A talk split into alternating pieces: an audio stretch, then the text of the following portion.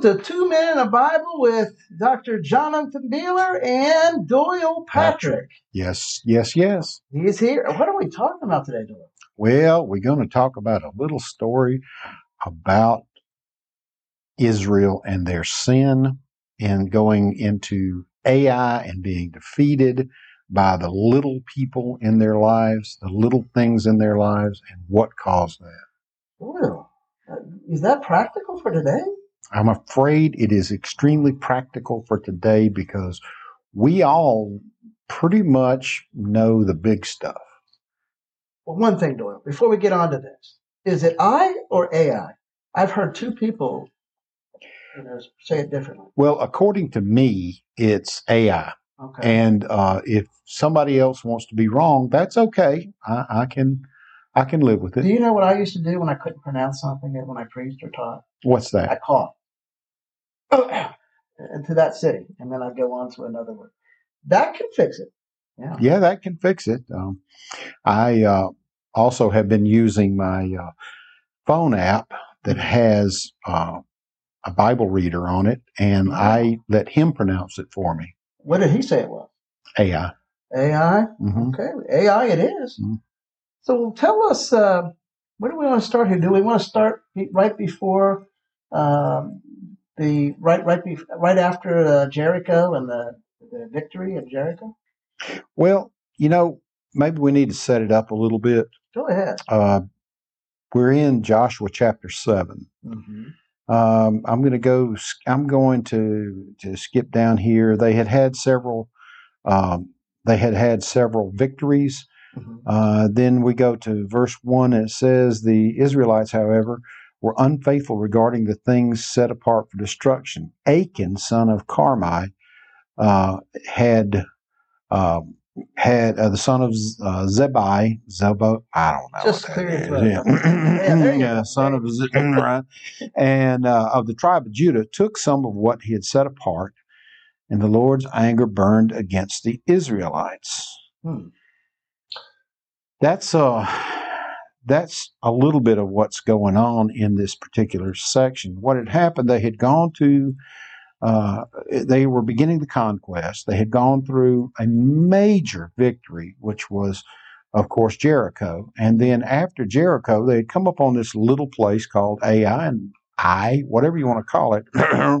and Yeah. they said, uh, you know, these guys are so small. Let's don't let's don't have everybody go out there. Let's give some rest to these people. Mhm. So just send two or three thousand. Well, to err on the, the side of of caution, they sent three thousand men. Mhm. The three thousand men then went to uh, attack the city. Mhm. And when the giant walked out, well, not giant, but when the people came out, they fled. They they ran away in front of the face of that. But Ai wasn't very powerful. I mean, Jericho was you had giants in Jericho, right? It wasn't powerful. It was very small. Yeah. But the key part to this was that the Spirit of the Lord was not with them. And if you go back and you remember, um, was it um, Elijah and uh, the prophets of Baal? And there were 400 of them. And he was on top of the world. And then one woman come out and said, I'm going to get you. And he fled. Oh, you're talking about uh, Jezebel. Yes. Yeah. So it's similar to that in that they had they had a sin that they were holding on to. So, so what you're saying here is when they went into Jericho, the promised land, God promised, that they had a great victory. They didn't have one fatality, and God was with them there, but He wasn't with them here in Ai. because of a sin that they were harboring. Okay. Now the sin was that they had they had taken some of the things that God had said was accursed. And I think that it it correlates to a lot of what happens in our lives when we allow a little sin to accumulate. Remember the the the things that he took were practical things suits of clothes, some gold, you know, things that could be used, things that you wouldn't think um, would be a, a, a problem. Um, I mean, let's just say that he got his gold and he tithed off of it. Well, that's good, right? Not this time, because, God wanted it all. because God said no. Now we don't know the the reason. I've heard several people say that you know it was because uh, the people were infected and you know all of these kinds of things. We don't know what it was, Spiritism. but we do know that God said don't do it. And he doesn't require obedience is not partial. Yeah, that and that's that's where we run into problems. I think more so than outright sin, and, and I'm talking about in the church. You have people who try to skirt the edges. Have you ever heard someone ever heard this question in, in dealing with youth? How far can you go on a date without actually sinning? That is a great question. Well, Uh, that tells me that you're trying to get around the law, which is exactly what he was doing, which resulted in disaster. But I also think he was greedy. They have estimated Doyle that the um, the equal amount that he stole into uh, e- e- equal with what would be worth today in our currency would be twenty five thousand dollars, and and twenty five thousand dollars at this time in Israel's history would have been a fortune. And so there was Significant. greed. There was greed there. It's significant. Yeah. It's greed. It's also one of the things too about this that um, when this defeat occurred, uh, after returning, I'm going to re- start reading in verse three. After returning jo- uh, to Joshua, they reported to him. Uh, I'm sorry, I'm going to skip ahead. That was we had already talked about that. Uh, verse six. Then Joshua tore his clothes and fell face down to the ground before the ark of the Lord until evening, as did the elders of Israel. They all put dust on their heads. O Lord God, Joshua said, why did you ever bring these people across the Jordan to hand us over to the Amorites for our destruction? If only we had been content to remain on the other side of the Jordan. So Where did you hear that before? Uh, yeah, uh, Moses and the uh, Hebrews coming out of Egypt. I think that happens a lot, even today. Have you have you brought us here, God, to fail? But was it God that left them, or did they leave God? You know, at this point, Joshua doesn't know about Achan's sin. So we can't really fault him because what they were doing was a sign of contrition. What we can do, what we can fault him for, is the prayer that he's praying. And it, I find it, I find it really ironic that Joshua would come to uh, come to the Lord and pray the same things that he had heard the Israelites say on the other side of the Red Sea. Why'd you bring us out here to die? Why'd you bring us out here for no water? Why'd you bring us out here with no food? You know, and it was the same thing over and over and over.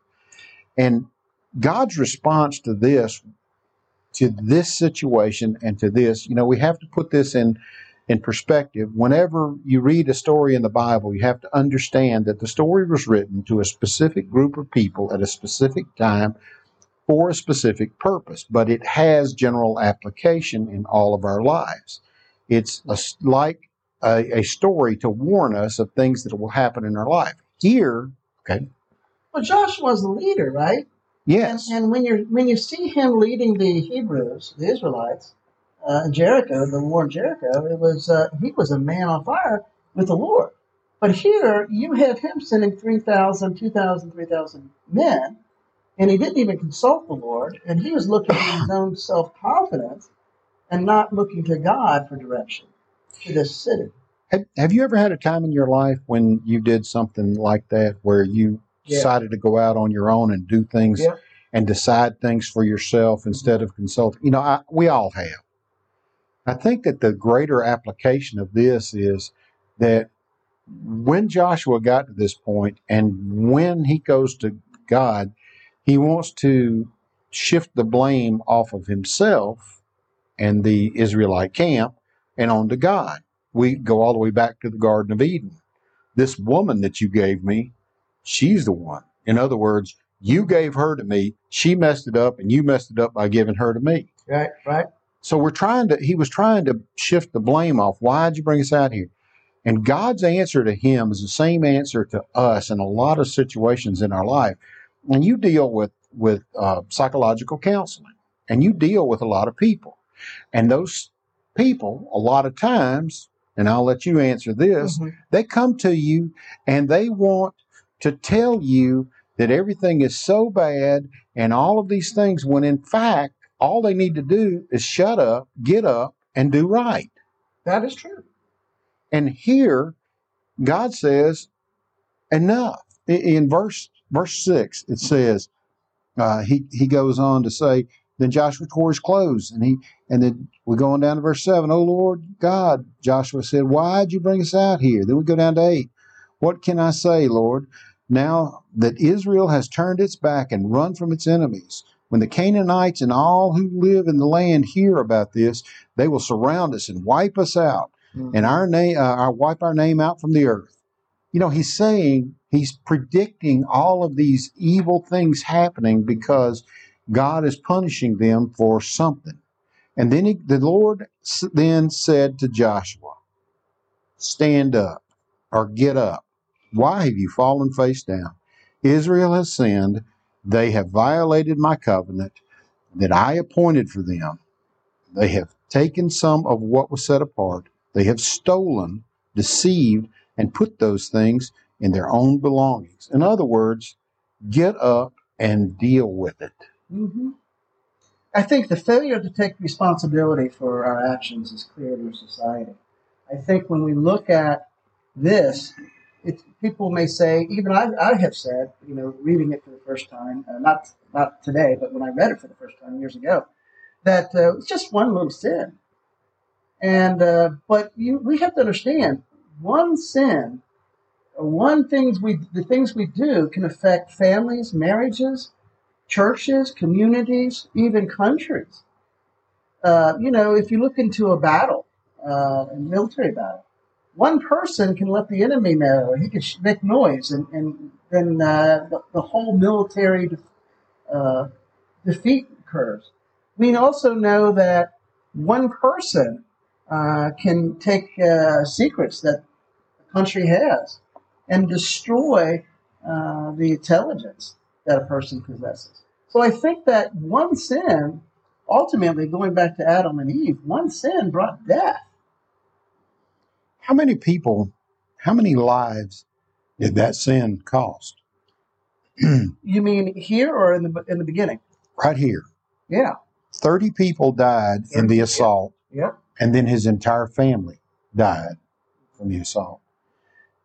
You hear a lot of people say, I know that this is a sin, or I know that this is wrong, but it's not hurting anybody but me. Mm-hmm. How often in your counseling do you run across people who are affected by the sins of their parents? all the time. I mean, we all have effects from our parents. Third, fourth generation. We've passed, you know, temptations to drink, uh, sexual uh, addiction, uh, you know, uh, the way we behave. I mean, all that comes. Most of that comes as a result of the way we're parented or caregiven, given, and uh, we, we we kind of we're born in a sin nature, but it's kind of made stronger and better as we learn to sin deeper because of our environment.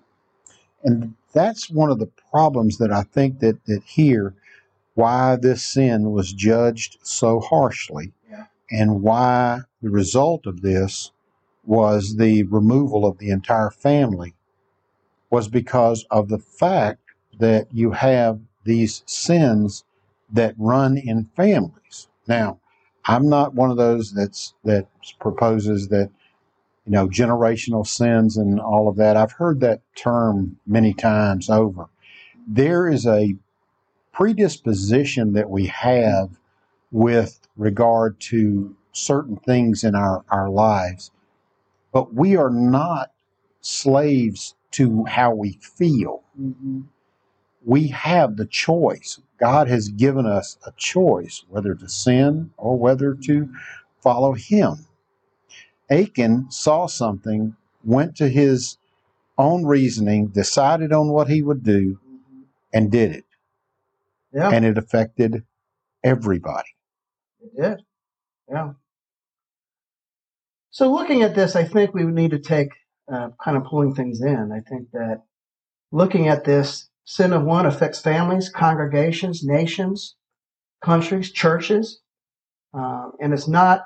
It's, sin is not a, always apparent uh, automatically, or it's not always apparent in general, but it does affect our blessings of God. Mhm. It does affect our life. Um, and I and I, I think another point we could take from this is it affects everyone, rich, poor, uh, not dependent upon culture, race. It affects everyone. You know, one of the things too about this that the that I had in my study on this it, it had come across was when you see the sin occur, immediately the mention of the ark comes in. Mm-hmm. So up until this point, they kind of had it on auto drive mm-hmm. And they were relying on themselves. And I think that if you find a spiritual failure in people's lives, usually there's an absence of the presence of God in their life, Mm-hmm. and which leads the door, leaves the door open uh, for this sin to occur. Mm-hmm. And I think that happens more than we even realize it. And I think the door now is Jesus. You know, uh, you know, it's not about following a bunch of rules and traditions of men. It's about having a personal relationship with Jesus Christ, who is the who is fully God, fully man, and that knowing Him, uh, we have freedom of knowing Him with His grace. We are set free from the bondage and slavery of sin, and we're made right with Him. And I think today, I, my hope is that we're focusing on a love relationship with the King of Kings, Lord of Lords, by faith. By dying, he showed he was a man. By rising from the dead, he showed he's God. And by believing, we have eternal life. Well, I think that was good, uh, Doyle, and I think that we need to be more serious about walking with Jesus and knowing his word and taking it to heart. Absolutely.